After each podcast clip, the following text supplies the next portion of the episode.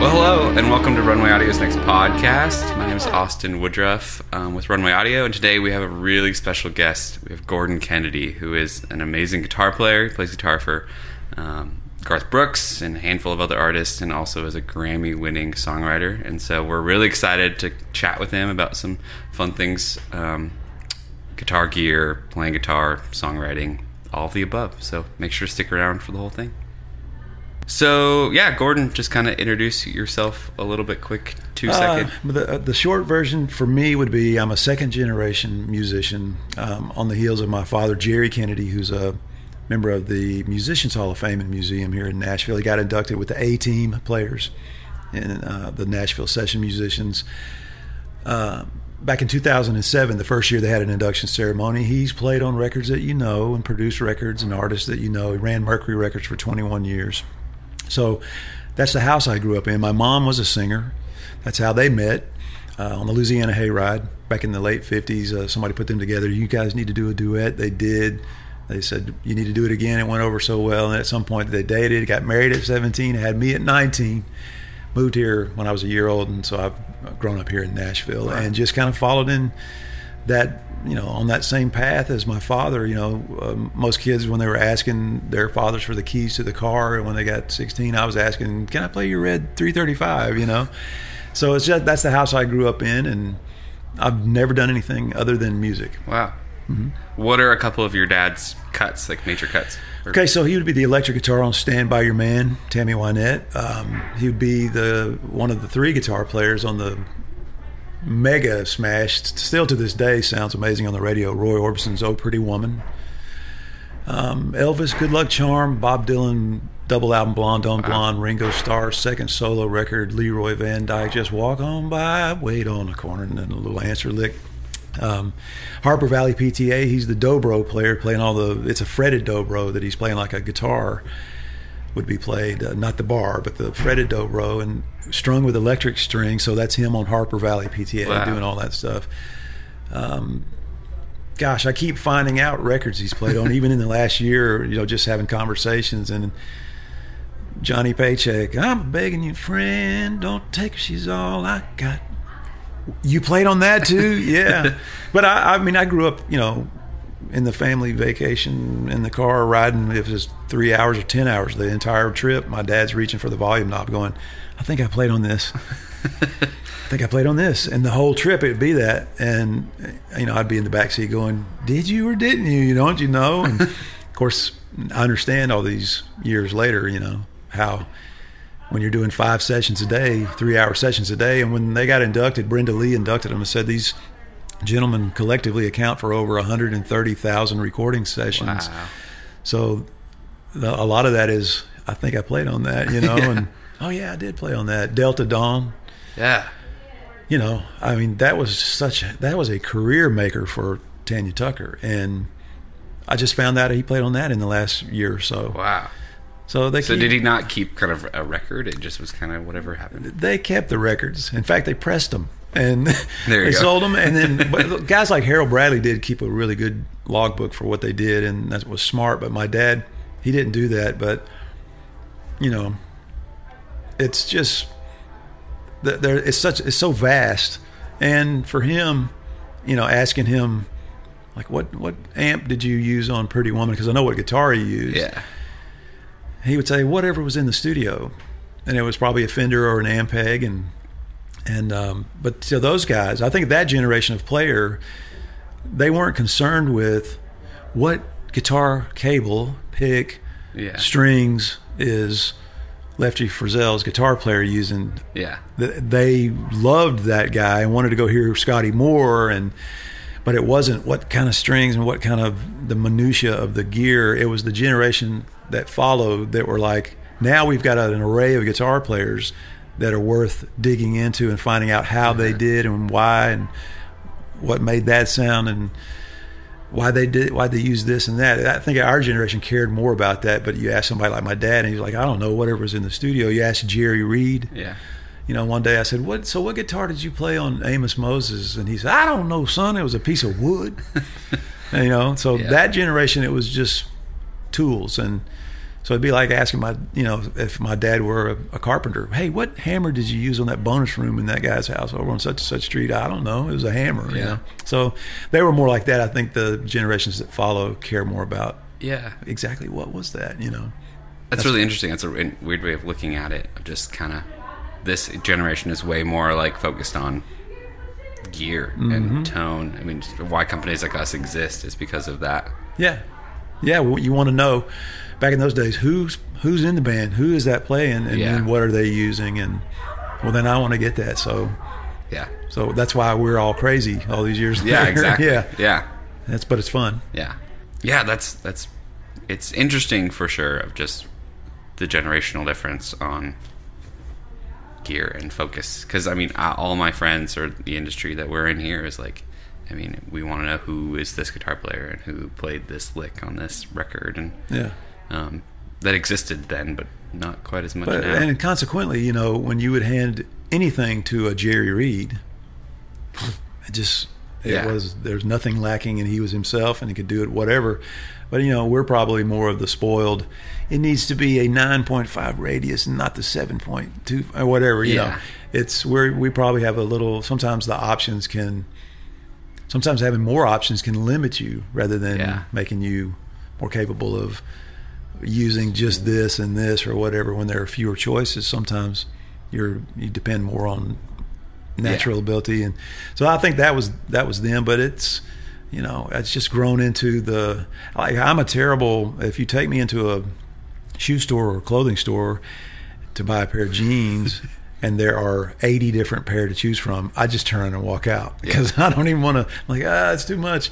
But um, so maybe you know there's something to be said for having a four track machine over yeah. 48. Yeah, you know, you might be a little more creative, but then there are people that know how to use the tools and, and what's available today is bringing forth you know a whole different level of talent and people that know how to use that stuff yeah kind of on a, sidebar of that front like are there any kind of more current artists that you see that are doing well that you're impressed with or you know i'm more of a song guy uh-huh. and so i've never when it comes to the recordings and and records and things like that i never dove into you know what kind of console and limiters and microphones and all that they used to make those records. I was more song driven, probably because again my dad was bringing home these projects he was producing, and you know a lot of families have these memories of gathering as a family watching their favorite TV show. For my generation, it might have been the Brady Bunch or Partridge Family and that kind of stuff. Um, but I remember sitting with the family, me and my two brothers, Brian and Shelby, and mom and dad in the in the den, and looking at two speakers and a tape machine, and you know, real real tape, spinning the tapes of whatever he'd just done in the studio that day, whatever he had produced. So it could be Jerry Lee Lewis's country catalog. He did all that stuff. Roger Miller, you know, um, so that that's what I remember more, and it would be songs that would catch me. And then I noticed my dad would do the same thing.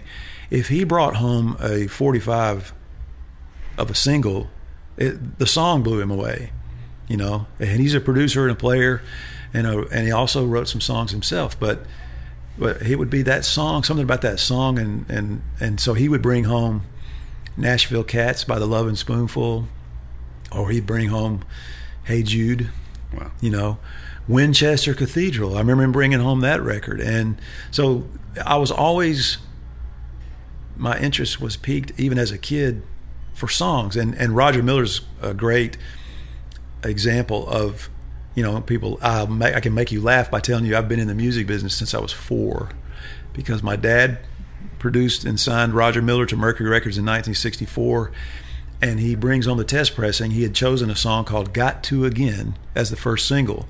But as he's playing and listening to the reference record, he gets to Dang Me. And when Dang Me's playing, me, four years old, my brother Brian, two, come tearing down from upstairs and into my dad's little makeshift office there and just start boogieing. what is this, you know? And he noticed that we reacted that way to that song. He went back to the head of Mercury Records, Mr. Steinberg in Chicago, and said, Can we change the A side to a different song? on Roger's first single, he said, "How sure are you about this? Because we've pressed five thousand discs already." And he's looking at his two little boys dancing to "Dang Me," and he said, "I'm sure." Yeah. And they switched the single. They ground Wow. up those records and they put "Dang Me" out first.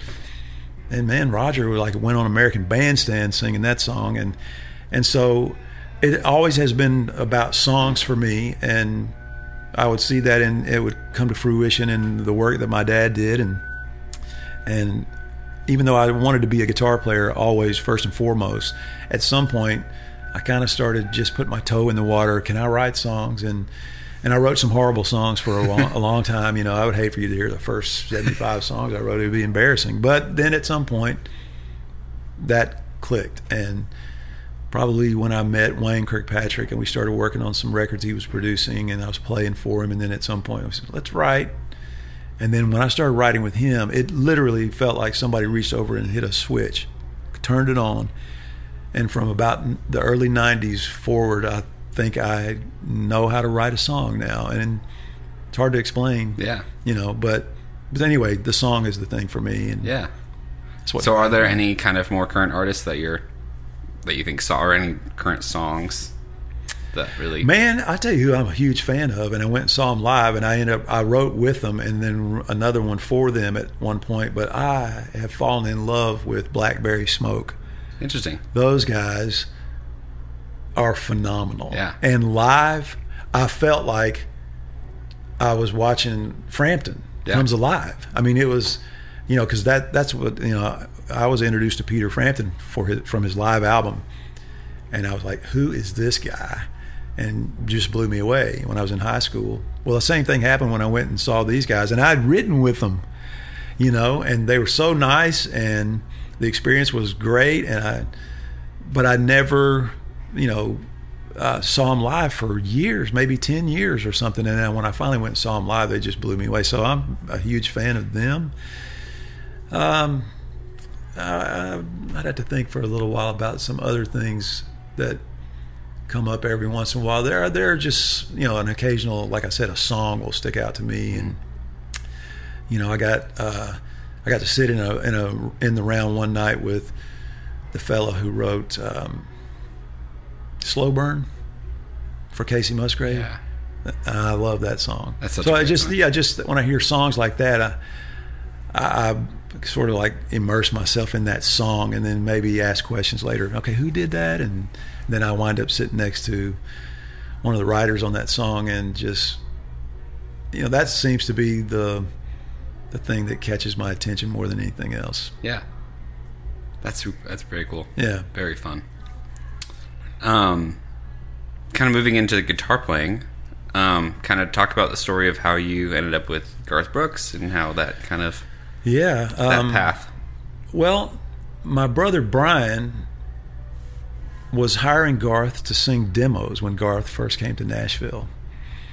And Garth is this fiercely loyal human being that if he's like climbing out of a hole and six people reach down and help him climb out of the hole, those people, those six people are going to be with him on the top of the mountain that he climbs, Yeah. and they're going to be on him. You know, he's going to carry them there. So he's that kind of guy. Um, when his career started exploding and taking off, my brother was still hanging out with him, and then Brian and a friend of his, Dan Roberts, went out and opened with like a special effects company had made like a makeshift um fire. They had crickets in the in the auditorium, you know, and they would sing just acoustic songs, like two songwriters sitting by a campfire, like having a toe roaster, you know, and so they were always tight through those years. But early again, early '90s, I'm trying this project with Wayne Kirkpatrick. We're writing songs and recording demos and things, and I give a tape of a set of four songs to Brian. He ends up giving it to Garth. And then I get a message from Brian one day. Garth wanted me to tell you that he got a speeding ticket in Arkansas listening to White Flag, which was one of the songs from that those first four songs that I did with Wayne. I said, I'll put that on my resume, you know. The Garth got a speeding ticket listening to it. So, but those three of those songs out of those four wound up on the Chris Gaines project in 1999, Wow. where Garth did his alter ego character and did that. And so, again, it's just sort of this over the over the years, the bumping of the two paths that are parallel, but every once in a while, just crossing and touching like that.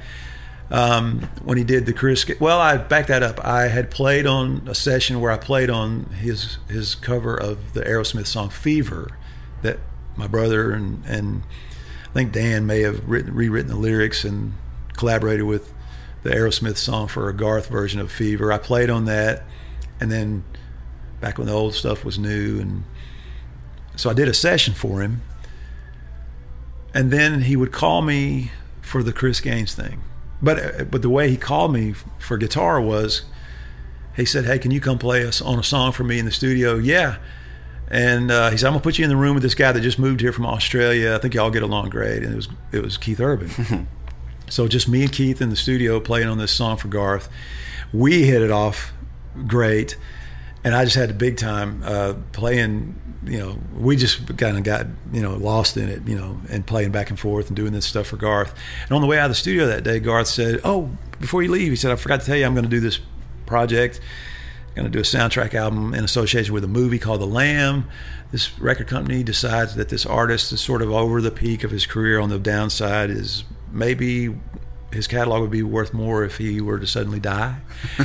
so it's, it's got a lot of you know like a, a, little bit of that kind of plot to it, and so he's going to do the soundtrack album of that guy's greatest hits, and it's Chris Gaines is the name of the artist. So I need some songs from you. He said. I said okay. I said it's the country stuff, and he goes, no. He said that Beatles Eagles stuff that you do.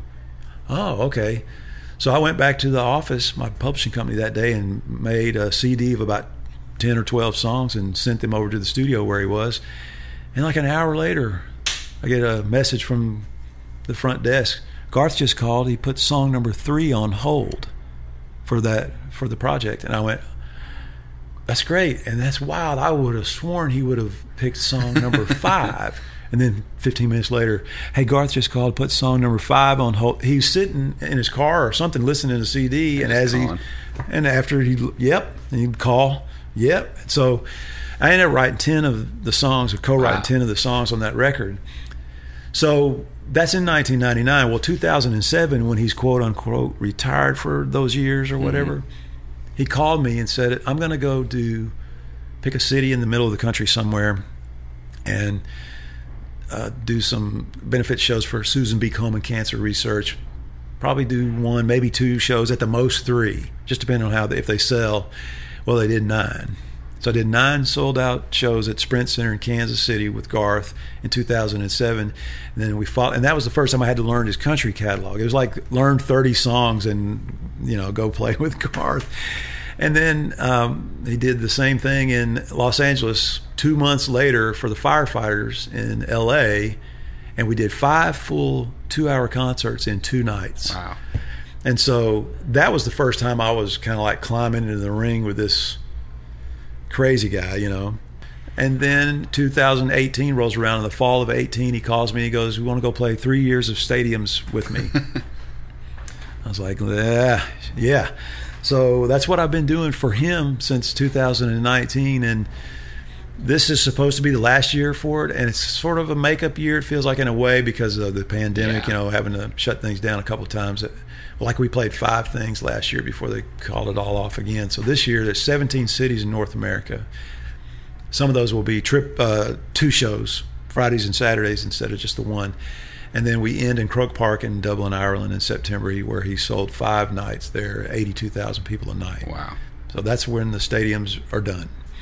But that's anyway. That's how I found yeah. my way into on this stage with him. Yeah, at this point. Basically, kind of long story short, is just like the networking side of it. Like you didn't kind of go through a lot of artists, at least kind of the younger musicians that we work with and stuff. Um, kind of do the whole like audition system. You never really had to do the. And I understand that. Yeah. yeah. Do you know I've never auditioned for anything in my life? It's wow. crazy. Um, it's crazy. I have a friend that can play circles around me that's never passed an audition in his life, and that freaks me out too. But I've never auditioned for anything. You know, we went and did the, a bunch of TV things with Garth for the Chris Gaines project back in '99. I mean, we played every it's Austin City Limits, Saturday Night Live, Leno, Conan, The View, uh, Rosie, all these. We were doing all these GQ awards, Billboard awards, and on and on and on. And we did all this stuff with him that year, and it was just like going to a theme park.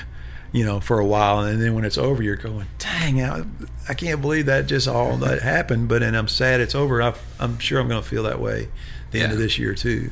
Yeah, because this is crazy. It is crazy. A week after next, we were in Fayetteville, Arkansas this Saturday, and then we go to Louisiana, Tiger Stadium the week after, and it's 102 plus thousand people Jeez. coming to that stadium. So, and I'll have family at that one, you know. That'll be fun. Yeah, it's gonna be great. Yeah, I mean, it's, it's a once in a lifetime experience. Mm-hmm. I mean, it's a multiple once in a lifetime experiences all over yeah. and over again for a yeah. whole year. Yeah, yeah it's kind of crazy. I, I wouldn't have predicted. And I got and we played Nissan this past Friday and Saturday night. Saturday night, my father, I got my father wow. to the show with the kind people with the Tennessee Titans and Butch Spyridon and the Convention and Visitors Corporation here in Nashville. They got him in one of the Titan suites Aww. so he could be there for the show. And I texted right before the show. I said, "Check out the guitar I'm going to bring out for the encore. It's a guitar he gave me for Christmas Aww. when I was 15." Wow. So what, what is it? It's a 74 Telecaster. Wow. Yeah. Yep. And um, so that meant I mean that that just that being able to do that at that yeah. point because you know, go back to Christmas 1974 and you go would either one of us had would you guess. predict that yeah. 48 years or whatever later you know we're you're, we're going to have this on stage at Nissan with Garth Brooks. And I mean it's, it's, just probably, crazy yeah. you know it's kind of a crazy thing but um it's a blessing too though. Yeah. Yeah. It's yeah I love kind of the opportunities you get to like just look back on that feeling that you felt Christmas Day like getting the guitar and then and you, you kind of get that feeling again. and the other, years the, later, there was yeah. another thing that happened one time where my dad just he called me said and he was sort of beside himself uh, when I did the Grand Ole Opry with Ricky Skaggs. I mean, he listened to that when he was a kid, yeah, on the radio, and it was a, another. If you'd have told me back then, you know, so it's something like that happens every once in a while. Those stick with you forever. Yeah. Well, I'm sure he it's it's a fun experience for him to kind of live vicariously through you still, like his hey, he's heart he's passion. he's having trouble finishing living through his own. Yeah, because I mean he's done so much stuff um, that you can't wrap your head around it. But yeah, I mean, but uh, you know, there was a time when I thought, and all my life when I was a kid, I just want to do what my dad is doing. I just want to do what he did. Yeah. You know, and then I thought, then I got older, and then I'm actually unplugging a guitar in and going and do stuff, and I'm going, wait a minute.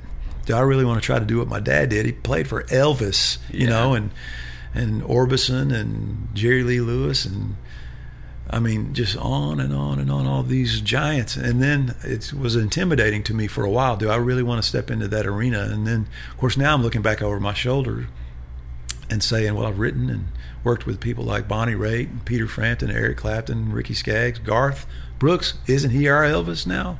You know I mean it's kind of crazy Yeah. but it's you know it's it's happened. And Yeah.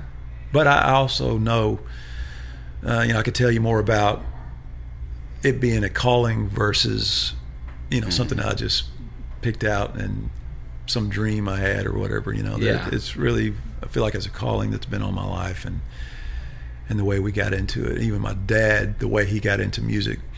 Um, as a nine-year-old kid, his father, who I'm named after, was a deputy sheriff down in Shreveport, and asked my dad out of the blue if he would like to go get a guitar lesson. So on a Friday, he dropped my my dad off to Tillman Franks' office, and Tillman's one of the writers on "I'm a honky tonk man." So that's who gave my dad his first guitar lesson Wow. when my dad was nine. That was a Friday, and Monday my grandfather died. Wow. And so he had put my dad on the path he'd be on, you know, the rest of his life. And then three days later, he was gone. So that's how we got into music, you know. And I, I could I could go on and on and on again about the calling versus just a goal or a dream Yeah. or something like that. You know, Well, I mean, just the the audition side of things that you said, like, kind of answers that question. It Of, sure does. Never auditioning, just kind of showing up one day and yeah, it's sometimes if you catch yourself trying to beat a door down, hmm maybe you're not supposed to go through that door. Absolutely. But if you see one that is swung wide open, Yeah. maybe you're supposed to go through that one, you know. Yeah. And I, that may be oversimplified, but I've witnessed that. yeah, I mean, definitely just doors being, Yeah. uh, at least doors being shut behind you. Like, kind of, this is the only door you have yeah. left. and uh, somebody else described it a certain way, and then I've added to it maybe a little bit. I don't know, but I mean, somebody described it as you know, you're going over there and drawing a bullseye on the wall, and getting your arrow, which is your skill set, Yeah. your talent, your gifts, and then I know I'm supposed to hit that bullseye. You know, Yeah. I know it. I feel it in my gut. I've prayed about it. I just know it, and then it goes over here. You Yeah. know. then somebody said, "Why don't you?" take the arrow, which is your what you're good at, you know, and and then just take the best shot you can, you know. You got to have something you're sort of aiming for, but Yeah. but just let it go, and then wherever that lands, let God paint the bullseye around that. Yeah. And so I've seen that happen many times in my life as well, to the point of where I have a piece about if I think something's supposed to happen and the answer is no, I don't crumble and dissolve and my foundation is rocked and now I can't go on. It's, it's I don't have a problem with that. You know, it, it helps when you've witnessed the alternative. You know that there's a timing that isn't always up to you, and it makes it it gives you patience and Yeah. you know don't panic. Yeah. kind of it's definitely like it feels good. Definitely Yeah. as a younger Yeah. Mm-hmm. person in the industry, definitely is helpful because I've had my fair share of no's and fair share of yeses, and Yeah. both have been an experience for sure. So Well, yeah. If you're a songwriter, you're going to get her. You're going to hear no the majority of the Yeah. time. You may hear yes if you're successful, like a roaring success. You may be yes one out of ten times. Yeah. You know, and baseball players are roaring successes if they're three out of ten. You know, Yeah. but a songwriter can be one out of ten. But so it's hard not to let to those. yeah, yeah, and but it's hard not to let those other Yeah. all the no's. You know, keep you from continuing. Absolutely. Um, kind of on the guitar playing side of things. So, I mean, you've been playing guitar since when did you start playing guitar? I probably started courting and stuff maybe around 9, 10, and 11. You Yeah. know, getting a mel bay, fun with the guitar, uh, learn some major minor chords. Okay. You know, and then when I got that electric guitar for Christmas when I was 15, that's when it was no looking back for me. Yeah. Yeah. So from then on, like, how has like the learning experience been for you? Like learning the guitar. Yeah, um, I always, you know, I was I would play all the time, you Yeah. know, and then when I got in high school, and particularly uh, became friends with Dann Huff because we went to high school together, and there's a guy that if Yeah. you're gonna spend time playing guitar with him, Yeah. you either need to get good at it or forget it, you know. So he was always pushing the envelope and making me kind of I kept seeing the bar going up and up and up and up and up, you know. And you know, I spent a, a number of years, I would say, just in general experience terms, you know, stepping into this arena and that studio and whatever I was doing with the guitar, being a little hesitant and worried that, am I going to be able to deliver? And then at some point in my life, I, I found a peace in, and had reached a stage where if I were invited to come do something, they already knew what I did. So I wasn't going there wondering if I can do what they expect me to do. They Yeah. already kind of know. So that made a difference, you know, somewhere along the lines of just confidence and. But I mean, I to this day I can I play the guitar uh, like you know some people pick up their smartphone Mm-hmm. and then they hold their phone right here and they go now why did I pick this up you know they're just out of habit they're picking this up that's kind of how I am with a guitar and sometimes it might I might be purposing to try one of your cables or to try this pedal or or this amplifier or practice for something I'm going to do with Garth that he's going to add a song or whatever it is. A lot of times when I pick up the guitar with that in mind, or even just stretch the new strings, I just you know stretch the strings. Within some sometimes five ten minutes, I'm reaching for my phone to record an idea. So song ideas come to me just from having the instrument in my hands. Um, different instruments, you know, taking you down different paths, which is always fun. But it's it's still kind of a a part of the big picture. You know, Yeah. it's it's. Um, I mean, I look at you know even the guitars hanging on the wall here. They're art, but they're also um, they have this purpose to them, and Yeah. and I I think that even in terms of you know if if we don't praise God, the rocks and the hills, Mm-hmm. and so uh, that could still be a tree and Yeah. be doing that job, you Mhm. know. But when we get a hold of something like that and craft this thing and fashion and make music with it, it's the same thing. But it's something we're participating in a little Yeah. more now, and it just feels. This is a, there's a thing about playing the guitar to me that I just love doing it Yeah.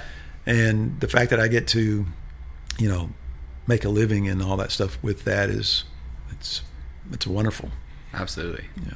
Um, do you find yourself kind of like getting stagnant on like learning the guitar? Like, are you continuously learning new things, or like what kind of is your? Yeah, you know, I never took lessons, and so I would I couldn't describe to you if I've learned in a poor way or a really Yeah. good way. And if somebody said, "Teach me something," I would have to go, "How do I teach that?" because I didn't learn that from somebody else, so I don't have a method there. Um, but yeah, I find my it's interesting though, and I'll surprise myself, even at the age I'm at now, that I got better at something. You know, Yeah. Um, and it's a lot of times it's because the opportunities that are put in front of me that that cause you to have to sort of focus on a, a different nuance of playing guitar than you would if you were just writing songs. You know, uh, you know, there's the Yeah. If I were just going to write Roger Miller style songs, then I would do what they, you know, those guys would say, stay down here where the money chords are, you know. But because I play uh, in a Tom Petty cover band called the Petty Junkies, because I play for Garth Brooks, because I have I go and play Change the World, which is a chord book as a chord chart, you know, Yeah. lots of chords. So I, I mean, I have to keep doing different things, you know. Um, go where, as Jerry Reed would say, don't go up there where the dust is on the fretboard, you know. but I mean, I, I, different things cause me to have to explore the different parts of the fretboard of the guitar, and then sonically, you know, there's always, well, well, gosh, if I'm going to be doing the Tom Petty music, let's talk about how to get those sounds from those Yeah. records. And so there's always something pushing me to explore and never sitting and being idle and comfortable on just one thing. You know, I mean, it's the same. I, I wouldn't write the same song over and over and over again. You write a song, then I write a different song. Yeah. And I'm told that uh, I'm reading the Beatles book, and I met Geoff Emerick, who had a book out about recording with the Beatles, and it was.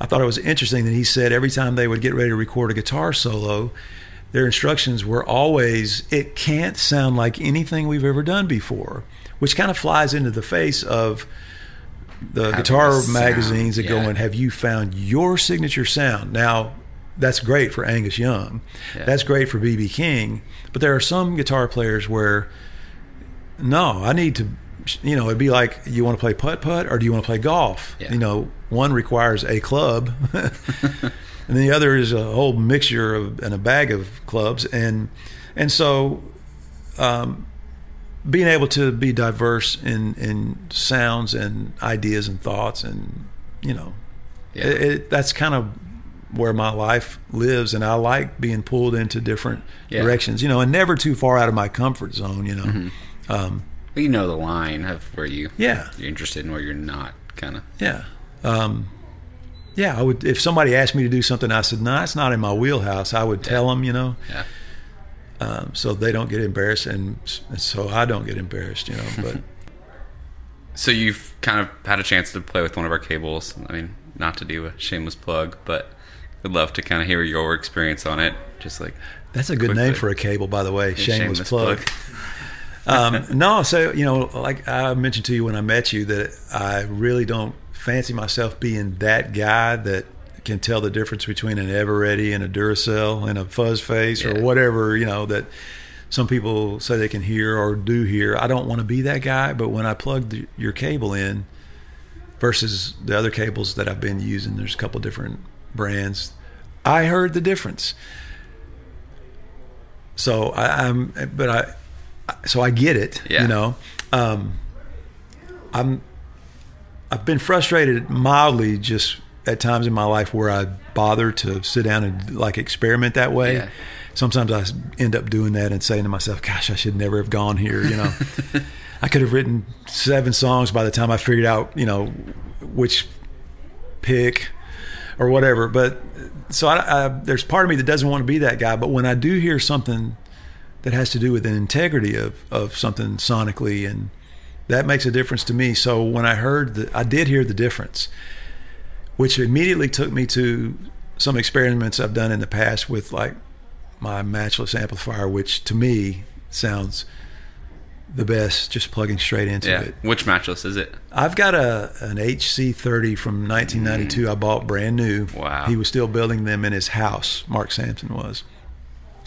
And when he asked me the last question, he asked me on the phone the day I ordered it, "What color do you want?" I said, "Oh, that black Tolex is great." Thinking he'd send that. You know, he had those three different colors: black, elk gray, and then some kind of a red, and it had that tooled leather kind of look. Well, when he sent me my amp, it was Tolex, like off of a Fender amp. I said, "Where's the thing that you use?" He goes, "Well, you you wanted black Tolex." he he mistook me for somebody that knows what I'm talking about. It'd be like if I was at your house and I said, uh, "Oh gosh, I need to blow my nose. Have you got a Kleenex?" And you just get in your car and leave and come back with the Kleenex because all you had at home were puffs. You know, he thought I knew what I and requested that. So anyway, so I got a unique one-off HC30. I got another one subsequently that's a gray one from '92 with a 410 cabinet. Wow. But anyway, those so those amps are phenomenal. They're like the best overbuilt, you know, amplifiers in the world. But I always like plugging straight into it, and if I plug in, you know, pedal board, even with buffers and you know all the stuff that they put in there to compensate for what I'm hearing, I still hear a difference, you know. So I can't hear the difference. So when I plugged, used your cable the other day, I went, wait, I hear the difference, you know. So now I'm wanting to do all the patch cables. You know. Yeah. I'm going to go the distance and and and fix my pedal board up with nothing but those cables. Yeah.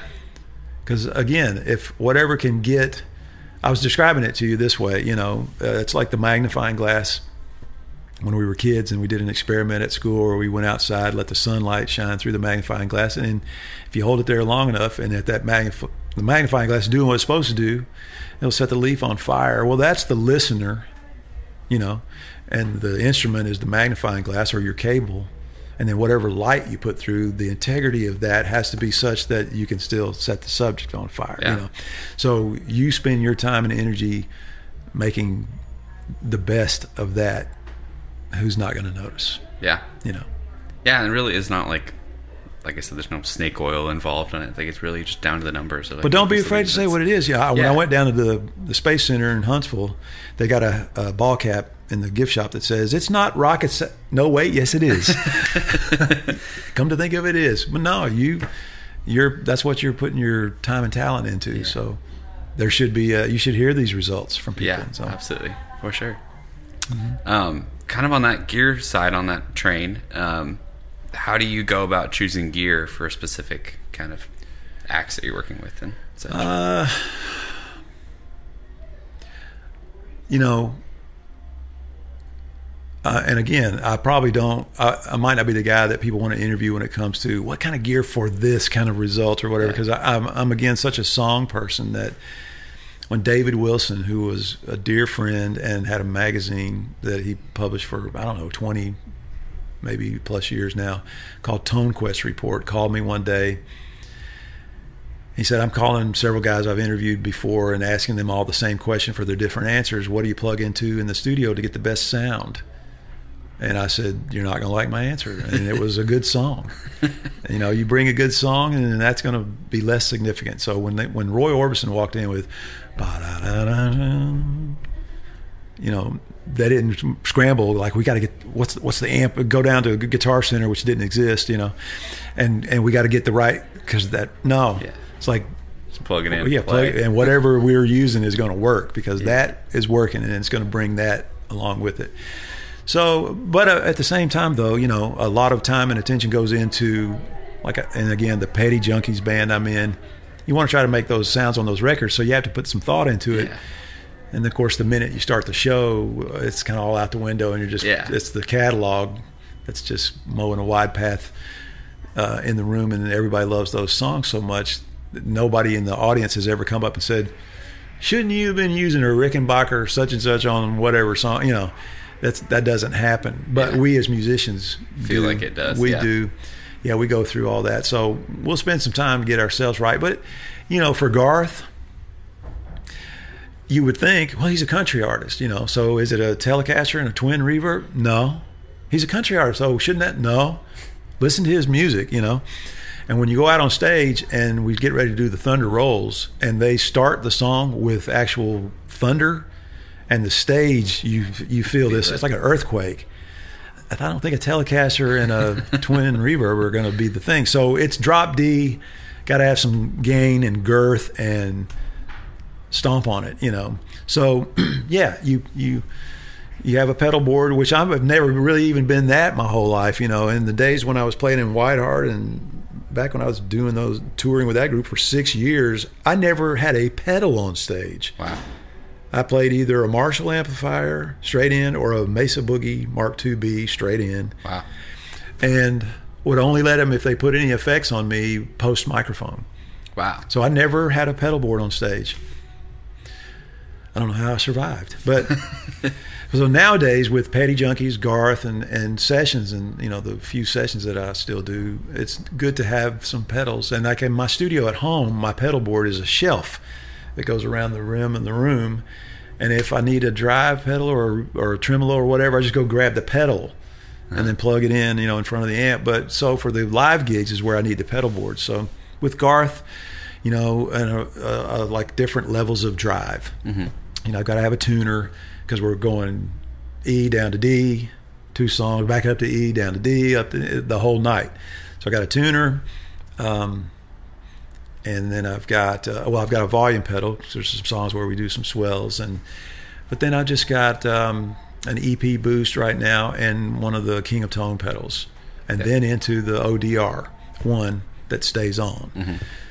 So those the King of Tone gives me you know an extra two layers of drive. You know, so it's it's it's all about the overdrive levels and is it a you know is it a, a, a two layer cake or is it three layer cake for that for that song you know or whatever. And then I've got a little Echoplex, um, you know, one Yeah. MXR Echoplex pedals with a tap tempo, which insignificant. You know, what do you use for delay? The stadium, you know. Yeah. And so Dan Hines, who's mixing sound out there, doesn't want me bringing a lot of that, you know. But I do like to have a little bit of a one repeat kind of thing, Yeah. or one or two repeats. So in a tap tempo, but that's it. And then the rest of it are the wireless units, which see that's the thing that makes me have to do more hoops, jumping through trying to make sure the sound is all right. Because I have to have a wireless that goes from my guitar to the pedal board in front of me, Mm-hmm. and then another wireless to get it from there to the amp under the stage. And so I've got a 62 blonde Fender Bassman head, and then we play the amps are fed into this uh, isolation box called the Box of Doom, and it's got a single 12 uh, creamback 65 in it with a Royer and a 57 Wow. that are fixed, and they ride around like that this whole year. And so that's my rig for the show. Um, but the one I have for the Petty Junkies, you know, uh, is is uh, it's similar. Some of the pedals are repeats, but I have an H9, Eventide H9 on that board, so I can get rotary sounds for you don't know how it feels, and and then I'll use my maybe a slapback and a reverb for uh, here comes my girl, and I mean there's so yeah you do pay attention to how to get some of the record sounds and then you how you're going to achieve that with a pedal board. So yeah, time does go into that. Uh, again, some of the, all the bets are off once the show starts. Yeah. But, but you're at that point, you're Yeah. not worried about it because you put the time in before. Exactly. Yeah. That's kind of our MO for gear and, and stuff like that of just like we wanted to make a product and do pedal boards and patch cables Hmm. um, so that that can be your focus like so that Yeah. you literally just like you are playing a show Yeah, I should be the only thing that can fail. yeah um, it's been really fun to kind of chat and I could literally sit here for five hours and Oh, well, I'm going to start asking you questions yeah, at some point. yeah. um, Been a pleasure. I yeah, I'm we'll have you back for sure. Um, so definitely, if there's any questions you have for Gordon, like reach out to us and either we'll contact him or figure Season- out how to do this again. We'll Season two, Yeah, episode one. We'll, exactly. we'll come back. Yeah, absolutely. This has been really fun. It's been definitely an honor to work with you and, and hang out with you. Well, I appreciate you guys reaching out. Yeah, for sure. Um, what are some kind of dates you have coming up and things you have? So if working on? anybody wants to see me, uh, I'm playing uh, in Fayetteville, Arkansas this Saturday, Tiger Stadium, Baton Rouge the following Saturday, Notre Dame Stadium the weekend after that. So like there are six more stadium weekends in a row starting this weekend. Um, look on Garth Brooks runwayaudio.com Cool. for the events and the live shows. I should mention that that's my lead singer, by the way.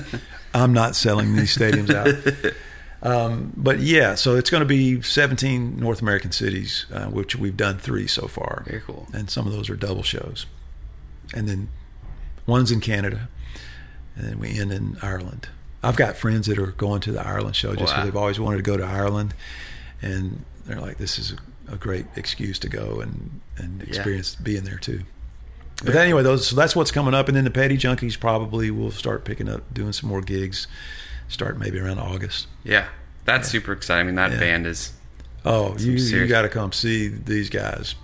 Yeah, who are some? Can you name Uh? I'll, I'll tell you, everybody in the band. The front man is Brady Seals, formerly of Little Texas, and then uh, myself and Blair Masters, who both play for Garth right now, but he's the keyboard player. I play guitar. Jerry McPherson, session ace, super guy, super good friend of mine uh, over the years. He's the other guitar player. Uh, Mark Hill, session ace, and does some live dates with Brooks and Dunn. And then Lonnie Wilson on drums, who I've, and I've done sessions with all of these guys, written songs with half of the guys. And Lonnie, I think just he himself alone is responsible for like as a writer and or a player, like 300 hit Jeez. songs or something crazy. So it's quite the resume on Yeah. the stage, and maybe pound for pound the best band I've ever walked on stage with. It's just phenomenal. And and of course you got the catalog, uh, Tom Petty's catalog. yeah, you can't really. It's It's, hard to kind of hard to mess, that up. up. Yeah. Yeah. but it's a blast. So I would encourage people to come try to see Yeah, that sometime. I will definitely. Yeah, you'll be there. there. You'll be there. be a blast. hmm Well, very fun. Well, thank you again for being My here. pleasure. Like things are coming by. Yeah. Your busy schedule, but Yeah. um, yeah. Make sure to like and subscribe. Um, you can watch us on YouTube. You can watch it on your phone or listening on your phone. Um, we'll have some definitely some more extra content Oh. with with Gordon. It'll Yeah. be there'll be some cool stuff. Um, so make sure you stay tuned for all of that. Um, and while you're online, go to runwayaudio.com and pick up your new favorite cable. Um, thanks. Have a great rest of your day.